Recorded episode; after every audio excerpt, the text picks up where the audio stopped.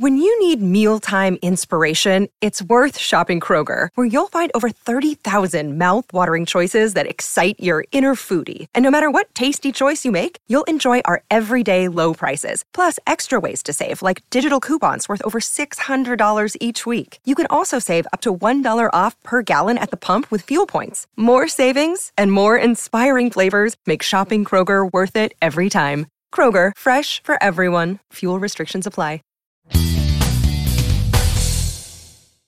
Welcome, everybody, to another brand new episode of It's My Wrestling Podcast. I'm, of course, as always, your host, Chris Dees. Please, before we get started, make sure you hit follow if you're watching this on YouTube and hit, uh, no, sorry, subscribe if you're watching on YouTube and follow if you're listening on audio platforms. Thank you very, very much. Today's guest is a lady I'm really excited to speak to.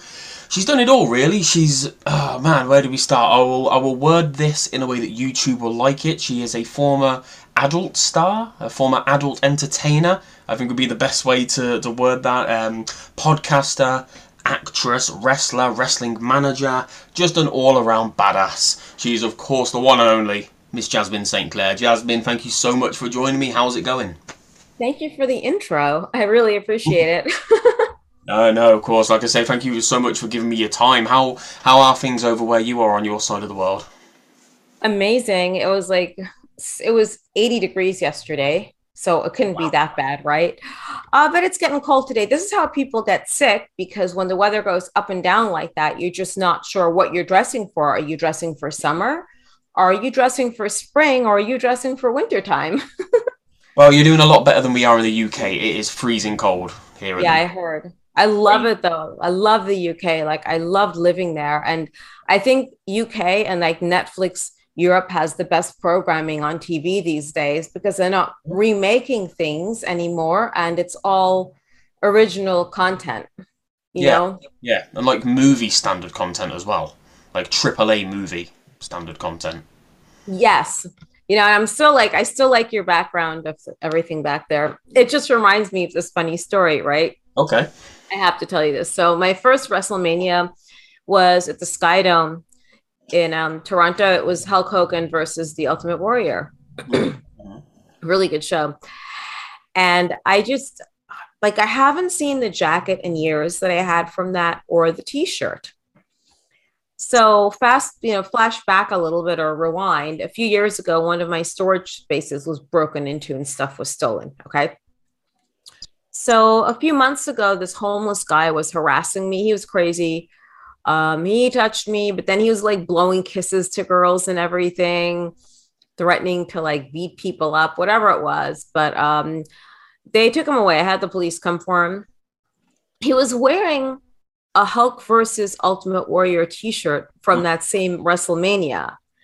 So I was really mad about that. I'm like, I bet you stole that shirt too, you piece of shit. I said, I lied. Someone stole a shirt like that from me, blah, blah, blah. But yeah, I just, it was just very bothersome to me that that was the shirt he had to wear. Yeah, that's a bit weird. That's a bit I know. it's the weirdest thing, yes. Yeah, really, really strange. Hmm, what a small world. It probably was. It probably was the guy who did it. Um, right? So right, I um I mentioned at the start there. Obviously, I had a little bit of a not sure how to word about the adult entertainment, and that's that's pretty much the first thing that I wanted to ask you about because you're you're the first guest I've had on the show. Obviously, this is a, a, wrestling podcast, primarily focusing on wrestling, but I did want to ask a little bit about your sort of like your origins. So you got into the adult entertainment industry, but then went from that to wrestling, and that doesn't seem like the most sort of like natural career progression. So how how did you get into the the adult entertainment industry in the first place, and then what was it that made you move into wrestling from there? Well, I mean, you're taking a slamming just in a different way, really. But uh, yeah. let's see. um, I mean, usually like that's a type of business where uh, it's like a, a magnet for people from just escaping something or another where it's like whether it's like a bad haircut you know issues problems whatever. But i um i'd gotten into that i think more for just you know sometimes i don't really think about things i just go on things on a whim and uh, there were a lot of girls that were feature dancers at the clubs I was dancing at that I met that were doing that. And, you know, it's just like it seemed like a, a great way to make some money. Because back then you didn't make the money off those, you made money from the films, yeah, because it was paid way different back then. But you'd make money like when you'd uh, do appearances and stuff. So that was my whole thing. Um, I just got sick and tired of that business. It was really, oh, it was boring to say the least, but it just wasn't where I really saw myself. You know, it's like, okay, two and a half years is pretty good. That's a good run. But like, I was a huge fan of wrestling growing up. And that last promoter, the last person I worked for in that business had a wrestling company called XPW. Right.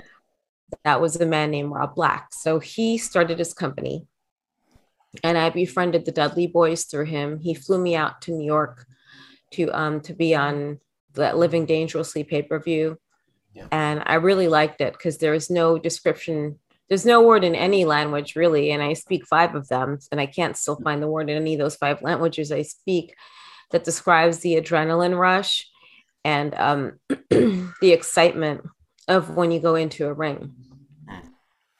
And I just something I stuck with because I really liked it. I was taking wrestling classes from this woman, Sue Sexton. She's an original Glow Girl. And, uh, you know, it was fun. I really, I, I, was paying for those lessons out of my own pocket. I was getting publicated, published in a few different magazines, other wrestling magazines. And I just really wanted out of the whole stupid adult thing. Like, it's just really, it's, it's different now than it was. You know, I just had a guest on my podcast who told me like what a shit show it is now. Um, but I was never really like friends with people and that whole thing, and just I didn't really, it never really fit in. Um, so from XPW, I went straight in. I was wrestling for Jerry Lawler briefly. Mm-hmm. Yeah. Before they found a place for me there and doing other indie shows. So when people question, oh, well, you didn't really pay your dues. Okay, that's poppycock. I did. um, I use that word. Uh, I lived in London, so I still picked up quite a few of the yeah, words. Say, that's a, that's a, a British term, poppycock, yeah. Bollocks, poppycock. um, I still have family there, but I I really liked it. I actually wrestled in England once, a couple times actually. I wrestled in England. Uh, it was for some British promotion. I forgot who it was. Alex, is there an Alex Shane that worked at a promotion in England? That was his ring name. He was a heel. name, yeah, I know the name. So yeah, I worked there and it was really a great part of my life i would say because I, I, don't think you could ever make up half those stories that went on um, you know from playing peekaboo with the Iron Sheik to making prank calls to him as missy hyatt to the point where he was chasing her around the convention. Um, i don't think she knew i did those phone calls but it's okay. Uh, and it's it's really a sad thing as well um, being in that business because then you lose people. You know i wish it was like the kardashians or something that died instead of new jack or like a justin bieber because those are people who never ever contribute anything valid in society yeah. you know what shit music you know um privilege by like running over someone with your dad's car you know it's just it's just they don't do anything. And like you have someone like a New Jack or a Balls Mahoney who put their bodies on the line and literally their lives for people's entertainment. Um, and I appreciate that more. And they're also two, they were two really nice guys, you know. Then you have like the South Philly Posse, which were formerly um, South Philly Posse, formerly Jesus, Public Enemy, yep, in PTW. Then we worked together in um, XWF for Jimmy Hart. And, you know, that was another thing where you lose one of them, then the other one. And it's just like your family that's not your family and your friends. And it's really sad. So that's the only downside to have been a part of the pro wrestling community people dying and losing them too too soon so um, i'm sure there's one big wrestling league in heaven right now just like there's an awesome heavy metal band there.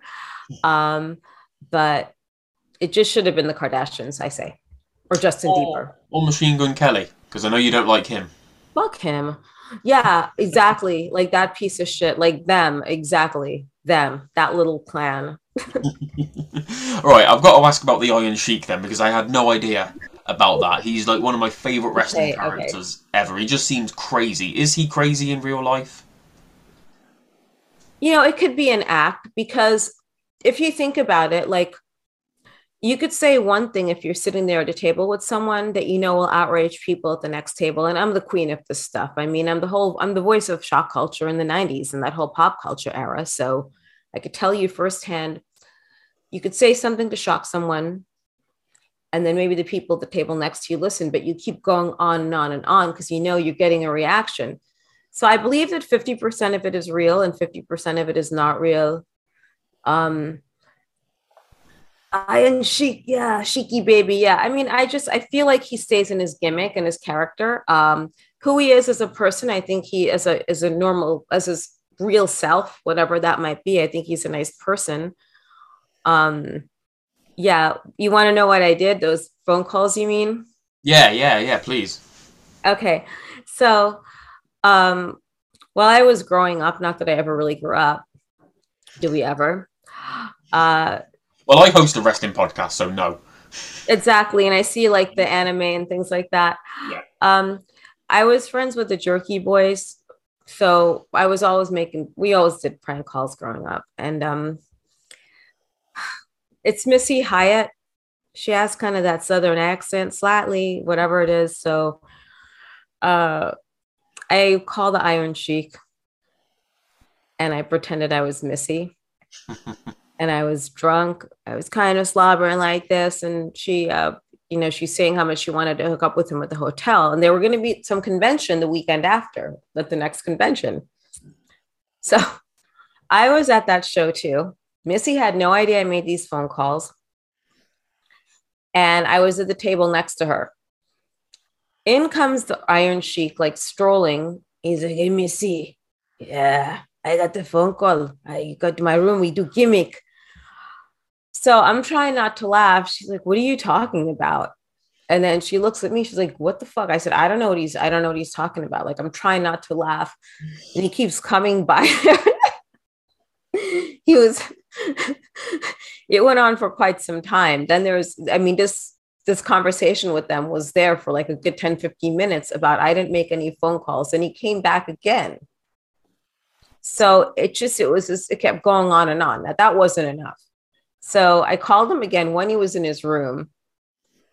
While he was in there from another phone, and I said, "Yeah." I said, "Look, I couldn't tell. I didn't want anyone to know, you know, that we're that I wanted to hook up with you. I wanted to be our secret cheeky and blah blah blah. I don't wanted to get back to your wife." So it, this went on for quite some time. Wow. It was a good one, though. I thought it was cute. I mean, it- it's one of many silly things and one of many ribs I've done.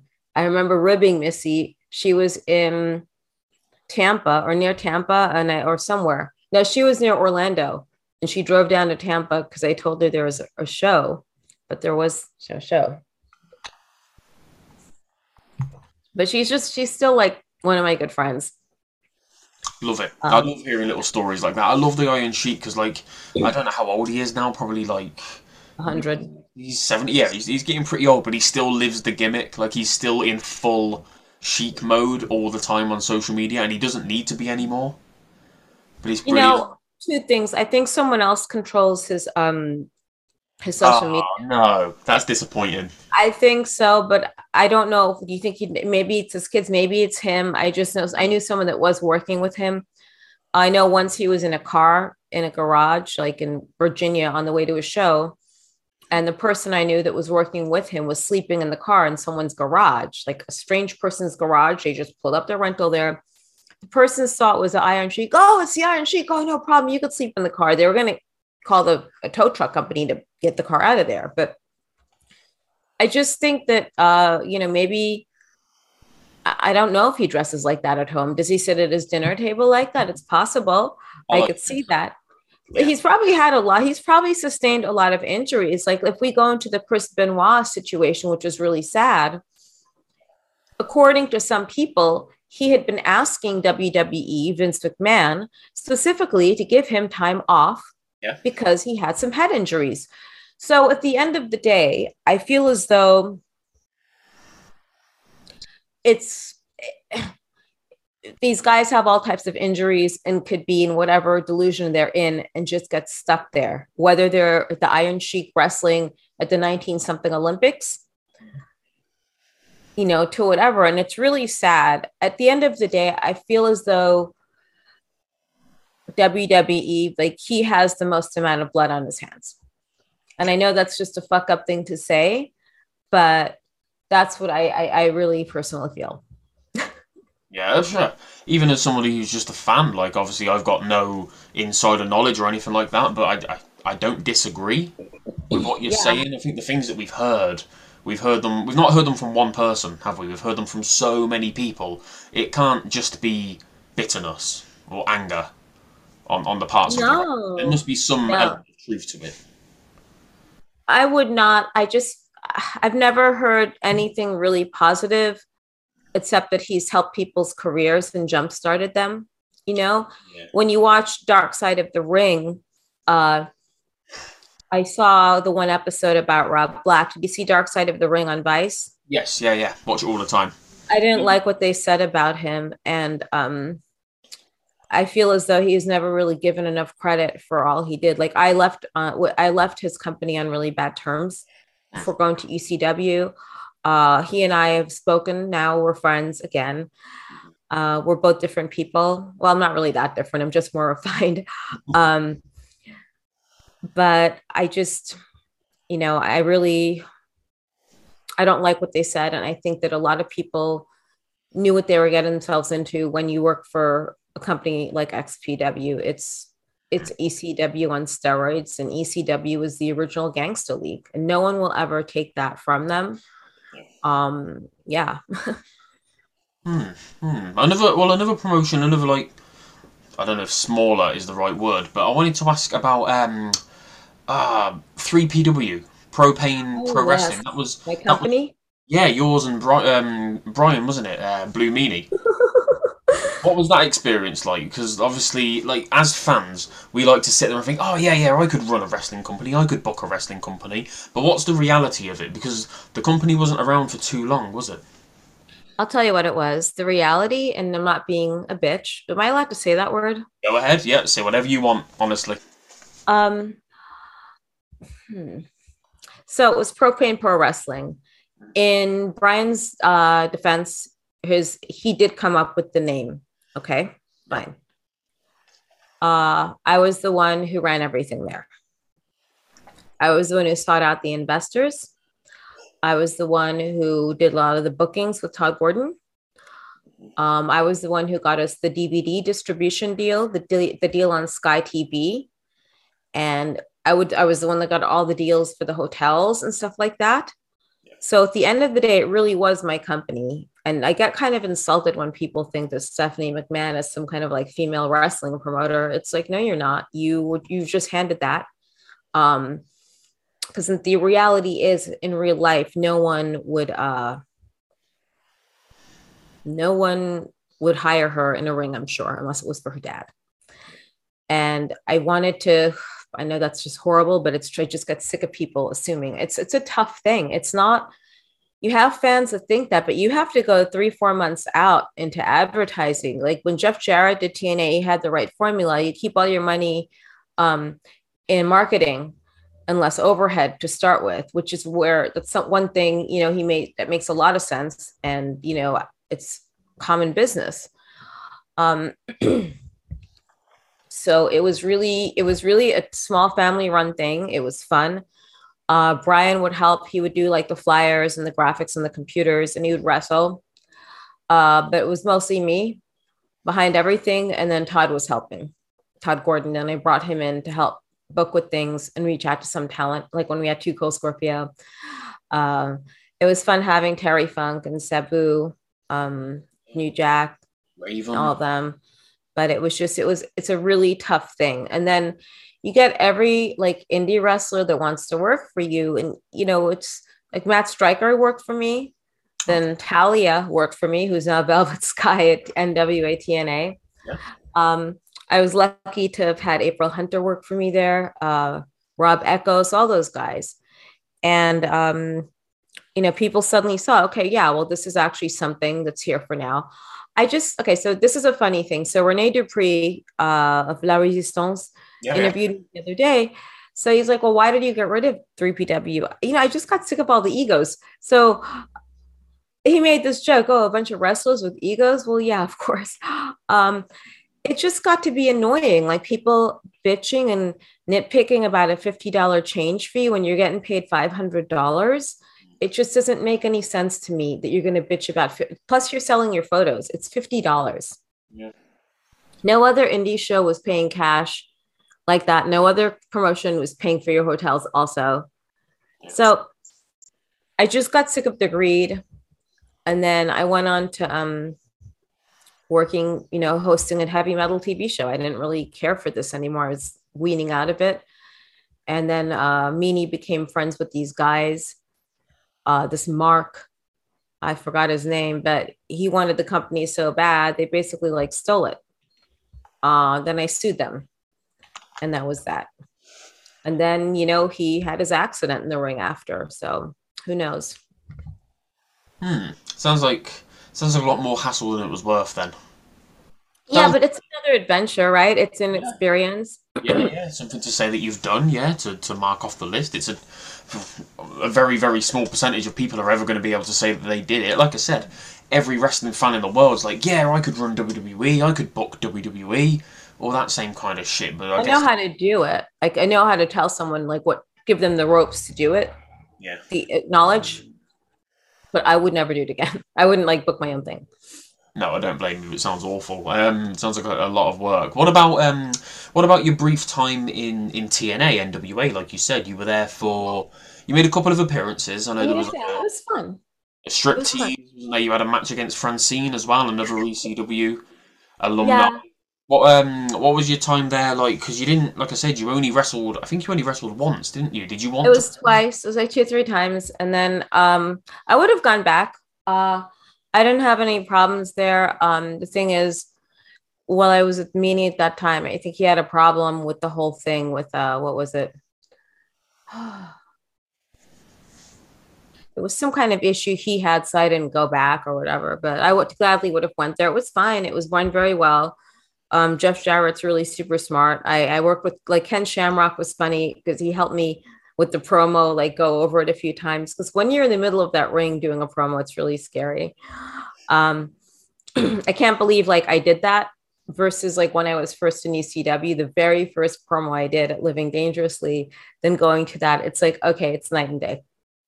Uh, and then I worked for XWF after uh, Jimmy Hart's thing. Yeah. Yeah, which again is that's huh? another one that didn't last too long, did it? Obviously, like WCW and ECW obviously went. That, that, that was the end of those. WWE bought them out. Um, and then what was what was XWF stood for Excitement Wrestling Federation? Is that right? Extreme Wrestling Federation. Extreme Wrestling. What was the Excitement one that I'm thinking of? I don't know. Maybe because of the promos we had, like Alice Cooper did a promo, Hulk did a like yeah. Hulk was there. I got to meet him. I got to work with the Road Warriors. Jimmy Hart was really fun to work with. He's an amazing person to work with with younger talent. Um, there's a lot of his like the Nasty Boys. Who else? I got to meet a lot of really cool girls that worked for the company. Um, and it was fun being at Universal and shooting the promos. That was a fun time hanging out with uh, Public Enemy because we had a blast doing that. And it was funny because we were shooting a promo in the middle of Universal Theme Park. And there was this lady with her kid. She was like putting her, her eyes, her hands over her kid's eyes. I guess I don't know what they were saying, or I just I don't think we were cursing, but uh, I got to meet Sable. she was really nice and gorgeous George. Like I met a lot of people there. I never, I probably never would have met and I could say I've met in my life. And that's the other way you get paid in wrestling. I mean, no, we got paid, but that's the other way we actually got paid. Um, yeah, I have been working, getting back to TNA. I yeah, I had a good experience there. Um, I heard someone said that Jeff Jarrett went around saying I was a diva to work with. So I don't know what he meant by that because I thought everything was fine. Um, I didn't really talk to him that much, but yeah. Hmm. Strange. Yeah. Yeah, maybe someone took it out of context too. Yeah. It's possible, you know, but um who knows? People just say stuff sometimes. People say say stuff for headlines, don't they? And to get people talking about them. Well, yeah, I mean, look at America right now, or just when Trump was president. I mean, people would just misconstrue like everything he said. Yeah. And it's like, oh, wait, he didn't really say that. Like, this is what he said. Yeah. This is the full thing in its entirety. So I, you know, I look at things from like all angles. I don't go into just one. Yeah. Social media plays a pretty big part in that, doesn't it? If Yeah, but the I would not go on social media for my news. I'm sorry. I just won't. yeah, so many people seem to though. Um, do you do you keep up with the industry now? Do you keep up with wrestling in 2022? Are you still a fan? Sometimes I, I love doing the fan festivals and seeing my fans there. Um, I think there are way too many. It's just it's it's hard to keep up with it now. I feel as though the days of the wrestling superstar star is gone. When you need mealtime inspiration, it's worth shopping Kroger, where you'll find over 30,000 mouthwatering choices that excite your inner foodie. And no matter what tasty choice you make, you'll enjoy our everyday low prices, plus extra ways to save, like digital coupons worth over $600 each week. You can also save up to $1 off per gallon at the pump with fuel points. More savings and more inspiring flavors make shopping Kroger worth it every time. Kroger, fresh for everyone. Fuel restrictions apply. Um, I think Jazz was highly underused in WWE. They should have used her more, and they could have marketed her a little uh, like way better. Like, where's her wrestling figure? She should have had a figure, and I feel like they uh they need to they need to revisit bringing back some of the classics, um, even as a you know in the production department or something. But she she was highly underused. Like I stopped watching it a little while ago. Uh, I know one person, I have one friend in TNA, a couple, and in AEW. I've watched AEW a few times. I think they're doing really good, but I feel as though when something comes up that fast, it kind of it could go down that fast. Yeah, yeah. And that's just, you know, everything's got to like crawl before climb before uh, crawl before you, you know, walk. Um, XPW is coming back as well. They just did the rebirth pay-per-view and the show was phenomenal. So I don't WWE. I just don't like. I don't watch it as much as I used to. Maybe I'll watch a WrestleMania, but it's like you know, Triple H is always going to be over. You know that you're always going to see him in there. You're always going to see this one and that one, and it's just it's too much. I, I miss the days when you had like the Sables, Chyna's, uh, you had Luna Vachon, when it was actually really good, when it was more edgy programming. Yeah, yeah, I completely agree. Completely agree. I grew up during that era. That's when I got into it. Um, I, I, you know, it's so nice to hear people um, from within the business like yourself talk about jazz because I had jazz on the show a couple of months ago. We had a, a long interview, and she's awesome. I love jazz, and I think they skip over her history and her like what she did for the business far too often. You know, she she was a trailblazer. She was she was you know she um, inspired a lot of young black women to get into wrestling as well, and um, her work in ECW as well is never spoken about, and I don't know why. That was the Tasmanian devil. Like I, I called her that because she really was like she was like a bull in a china shop when she went in that ring. And hands down, nobody ever could have that. No one has that energy, and she's small. So I just feel like the WWE really they should have they gave her the shitty end of the stick on that. And being African American, you know, I hope that I hope that had nothing to do with it Yeah.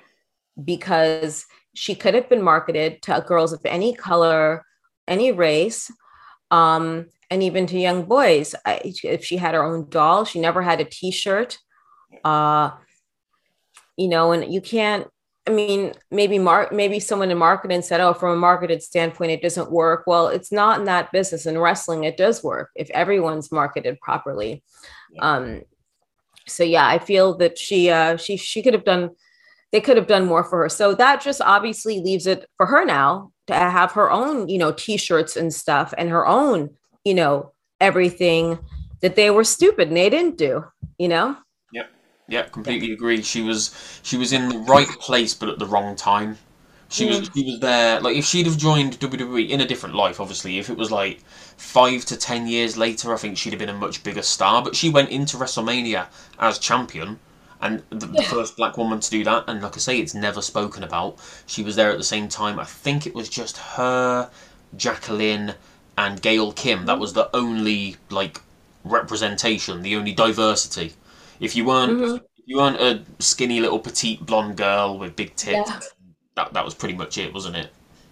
It's all it was. And I mean, don't forget they had those ridiculous um contests, tough enough or whatever. And when you when you get these things, like I saw something in a casting call a few weeks ago for WWE, and this is how they're getting people is through casting calls.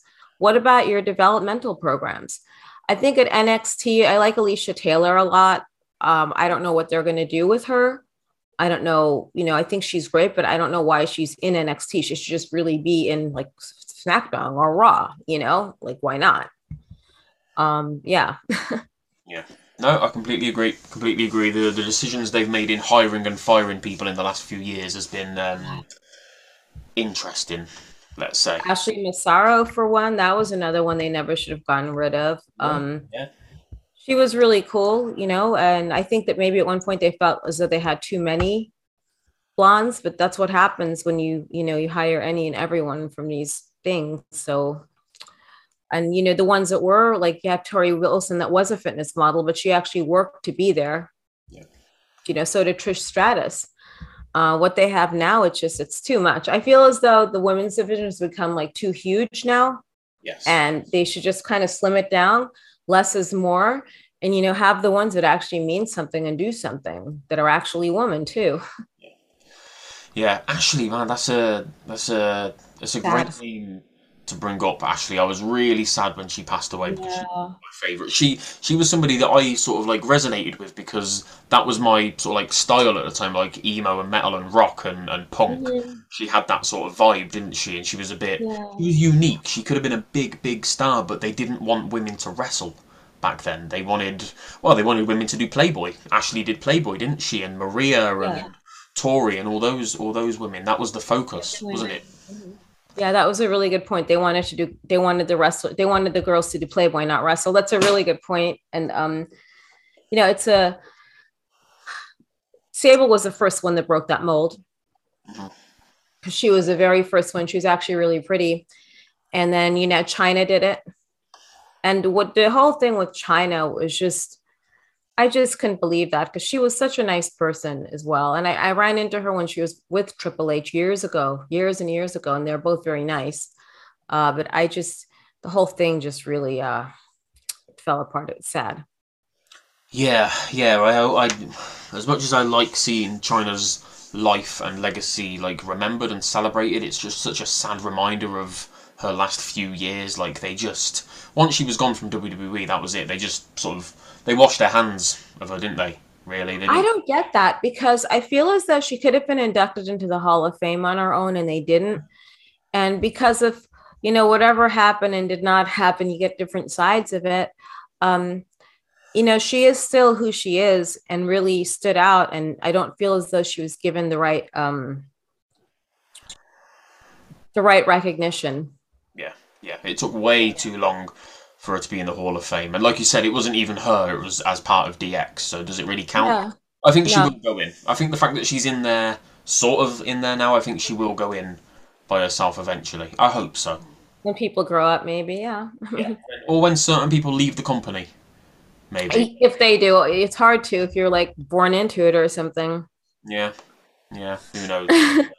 Right, let's move away from wrestling. Yes. Just for a minute. I wanted to talk about um, about movies, about acting, because outside of what you did in the adult entertainment industry, you've done lots of other acting, like um, National Lampoon's movies, quite a few different horror movies, loads and loads of different movies.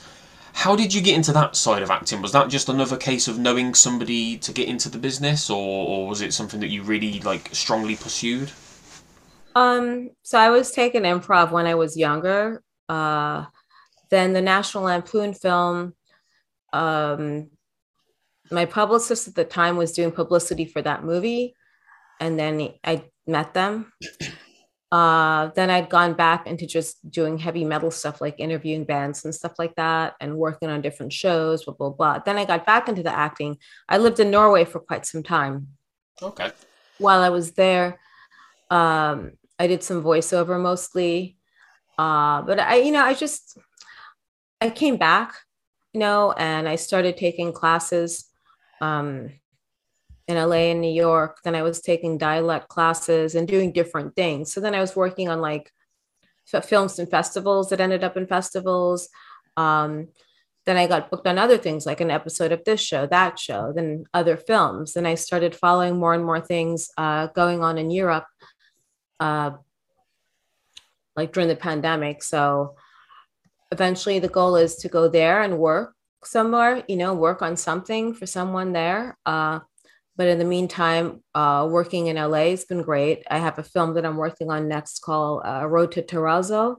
Then I just did another movie that came out on Amazon. It was originally pitched as a TV series, but they made it into a film called Ava, which is AVA, A Twist in the Road. Um, I saw that. Yes, I saw that advertised not too long ago. Yeah, well, that's fun. Yeah. Mm-hmm. Is that out now? Has that just been released?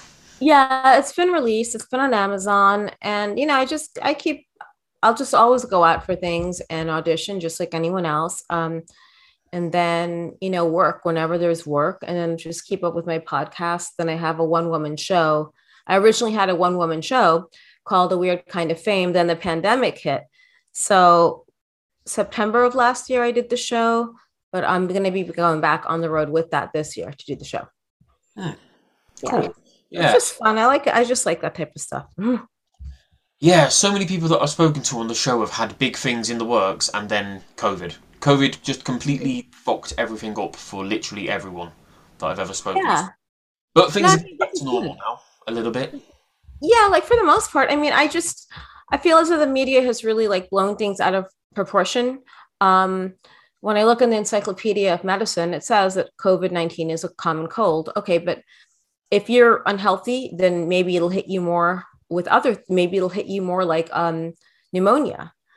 And now with the flu season and the weather changing, people are thinking like anyone sneezes automatically it's COVID. It's probably just a regular cold.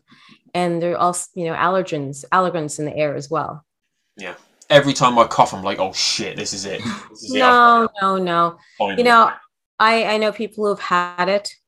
Um, I had it. it was, I was on my ass for two days. It was no big deal. Mm. I mean, it's not a reason to shut the world down. Uh, but you know, I, I just figured out while I was doing this whole thing during COVID when I couldn't do my show, obviously, I just, you know, decided, okay, maybe it's time to do a podcast. Then that came my way. So it's just a great way to expand the audience for the live shows. and then Vice TV keeps featuring me on the dark side of the 90s, like in that first episode. So it's just kind of like a calling in a way. Maybe it's some kind of a sign. Yeah, yeah, yeah. I'm glad you. I'm glad you mentioned the podcast because that's something that I was. Uh, I was really keen to get into. Anybody who's been in the industry, and especially in the last few years, there's been such a massive, massive like explosion of podcasts. There are so many wrestling podcasts now, and it's why it's hard to really get anywhere if you're not a former wrestler or somebody from in the industry. So you you could have obviously done a wrestling podcast. You've you've known lots of people. You'd have loads of really cool guests, but you went for mm-hmm. metal instead. It's everything, everything. I, I actually um I just had Jazz on the show recently. Oh really? Rene Dupree, um, Damien Shadows is coming on, April Hunter. So I just I like I like everything on the show, and then myself, obviously. Right. Okay. Fair enough. But you, there is obviously a bit of a, a lean, more of a lean towards music, isn't there? Do you talk to your guests about music? Um, yeah, I mean, we talk about music. Um, I've had only like have I, I think I only had like one musical interview on there. But um, yeah, we talk about music, we talk about everything, depending on who the guest is. Um, you know, obviously when my co-host does the uh, interviewing of me on it, then we talk about whatever the topic as we've discussed before um, or what we're going to talk about uh, but it's it's been really weird because i don't know how to exactly put it together and like everyone has a podcast when you look out there Um, so it's kind of a you don't want to fall into like being cliche or being another cliche. Uh, yeah. Yeah, that's what that's what I mean. Like when during, I used to have a co-host with me. There were three of us then, two, and then I went solo. Um, Yeah. And I can't remember when it was. I think it was around like April or May of 2021. My co-host at the time told me that on one particular Friday there were 300,000 new wrestling podcasts started on that day. What? Yeah. And I That's was a lot. I was like, surely that's surely that's a typo. It can't be that many. Is it? Is it like three thousand? And he was like, no, no. He checked a few places. It was three hundred thousand in one Who day. is coming out with them? I know, absolutely ridiculous. And then people wonder why they're like my my my show's doing pretty well. It could be doing better. It could be doing worse. But I think I'm sort of like somewhere in the middle. And I see Yeah. loads of people all the time like, oh, why is my wrestling review show not doing well? I'm like because there's a million of them. It depends when you put it out as well, and like what you're doing, and um, also who's hosting it, you know, and the type of guests you have. But also, yeah, exactly, who's hosting it too. But um, yeah, there's so many of them out there, and I just, yeah, I there's so many podcasts in general. I just, I like, I listen to people's podcasts before I go on it. Um, I'll listen to it. Uh, you know, if it's my friends or if it's something I want to listen to. But I'm I'm bad with podcasts. Like I, I'd much rather watch a show. Yeah, I'm the same. Especially like I say, um, a lot of the podcasts I get invited onto, just just like friends who are recording, they're like, "Oh, it'll be about two and a half hours." I'm like, "No, Oh, God, like, that's you're- difficult. you're Yeah, you friend, can't do that. I can't talk. I love wrestling, but I can't talk about it for nearly three hours. Like I, I would just get bored, and any anybody listening or watching is gonna get bored. For three hours, It's ridiculous. That's a pay per view. You could watch a pay per view in three hours. there's a lot more you could do in three hours. You can go to dinner, you could leave, Yeah. Get in an Uber and go to dinner, have dinner, get in the Uber and come back home, and it's like two, three hours. Yeah. Yeah. That's crazy. That is insane. I've never heard of anything like that. I love wrestling, but I don't know if I could do two, three hours of it. No, no. I think the longest interview I've ever done was like an hour and twenty minutes, and that's because it was Al Snow, and he had a lot to say. Yeah, he does. He's a man of a million words. Yeah. Someone like that, you're like, you know what? Take your time. Take hours if you want. I'll just listen to you all day. Just do what yeah. Host the show for me if you want.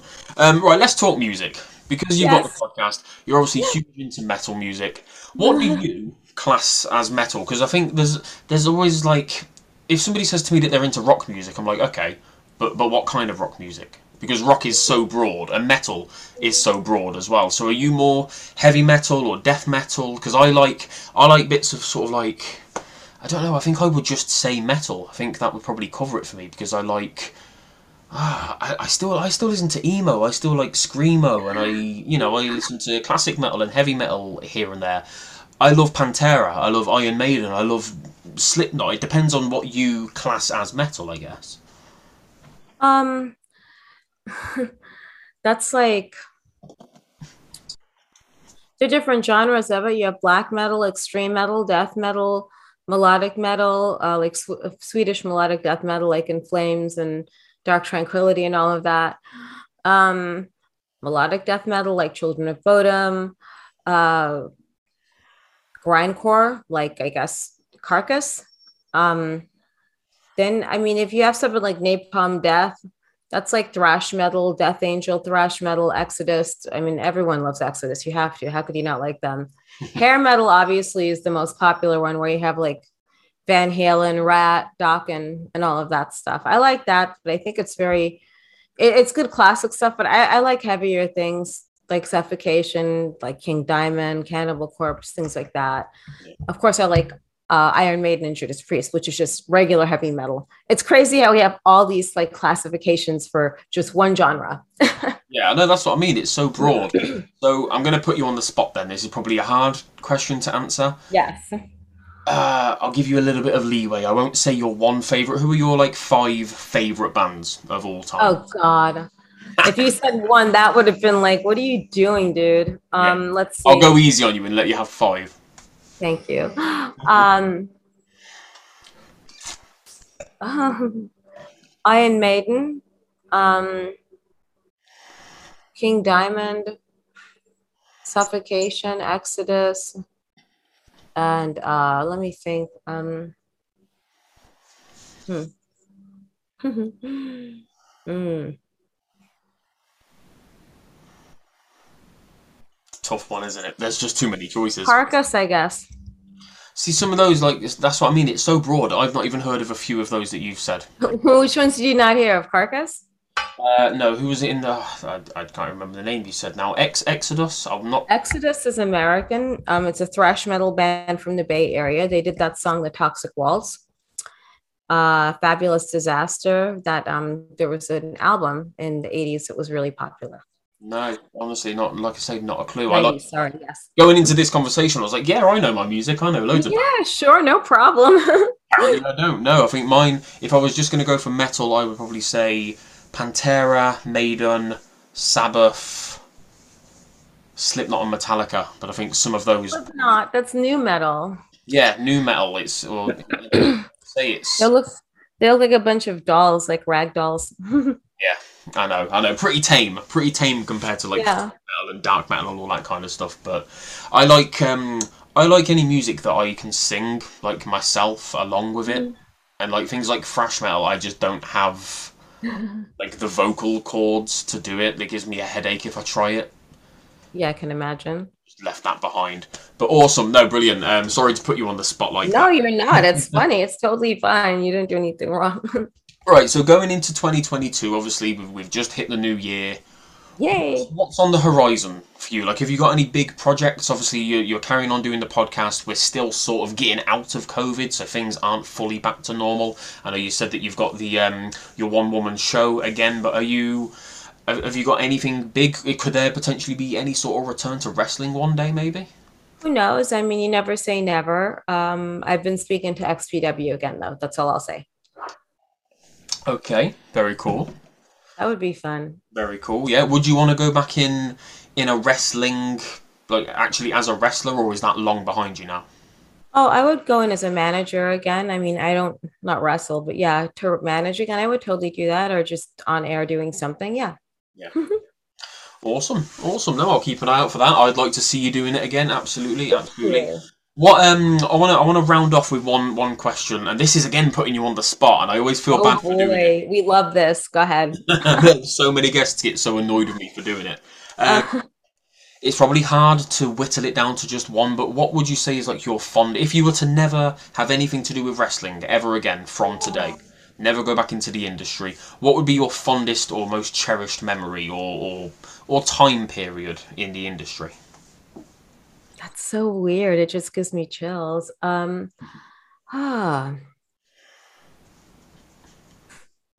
You've done a lot, so it's I, I imagine it's you know I would say, um,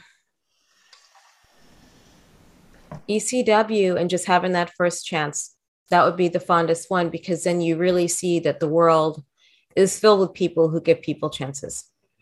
And I think at the end of the day, people need to understand, you know, if someone's going to you for a job or anything or an opportunity, always think back someone gave you a chance. And I would say it was working on working on that first the first pay-per-view ever for ECW. Yeah. I didn't know where would where I would end up and what it would mean to me, but yeah, it would be then. I meant to ask earlier actually when we first mentioned ECW. Um, did you did you have many dealings with Paul Heyman? What was he like? He was really nice.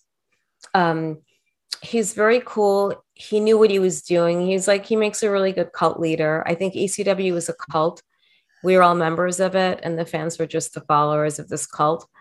And um, Paul Heyman is the best cult leader. Like he's one of the best. He knew what he was doing. He had a formula that worked. Uh, he's a good businessman. Absolutely, yeah, one of the best, one of the best to ever do it. One of the best to, one of the greatest minds as well. Yeah, I mean, for real, he just he knows, um, like he knows how to he knew how to use people the right way. Yeah. And I feel as though there were times when ECW was like the island of misfit toys, and uh, yeah, he would have these misfit toys there. Yeah, ECW was really cool. It was really special. It like it felt, It was. it felt special. It wasn't like what you'd expect. And I think the locker room there was a lot nicer than what you'd probably see in, let's say, um, I don't know, uh, WWE. Yeah. You know, Yeah, yeah, yeah. It um, struck me as sort of like um, just like a close knit family. Yeah. Everybody looking out for each other. Everybody. It didn't. It didn't really strike me as like. You look at WWE and you think you sort of see like a ladder, and it almost looks like you can imagine people trying to one up each other. You know, like always trying to get to the top. Whereas ECW, it more felt like people were trying to push each other up the ladder, like trying to help get Empower them. Sure. hmm Not like they were in competition, really, but just everyone was trying to help everyone to make the company look good. Yeah. Yes, yes, for the better of the company. Absolutely. No, brilliant. Thank you. I'm sorry, I meant to ask that earlier. No, it's okay. It's I okay. said, said I was going to wrap up, and then I just started asking more questions. But I love Paul Heyman. I love seeing Paul Heyman on TV. I think he is as good as he has ever been, even now. So He's dynamic. He really is. yeah, yeah. Anything that anything that he he goes for, he, he just pushes it to the moon. I love Heyman. He's brilliant.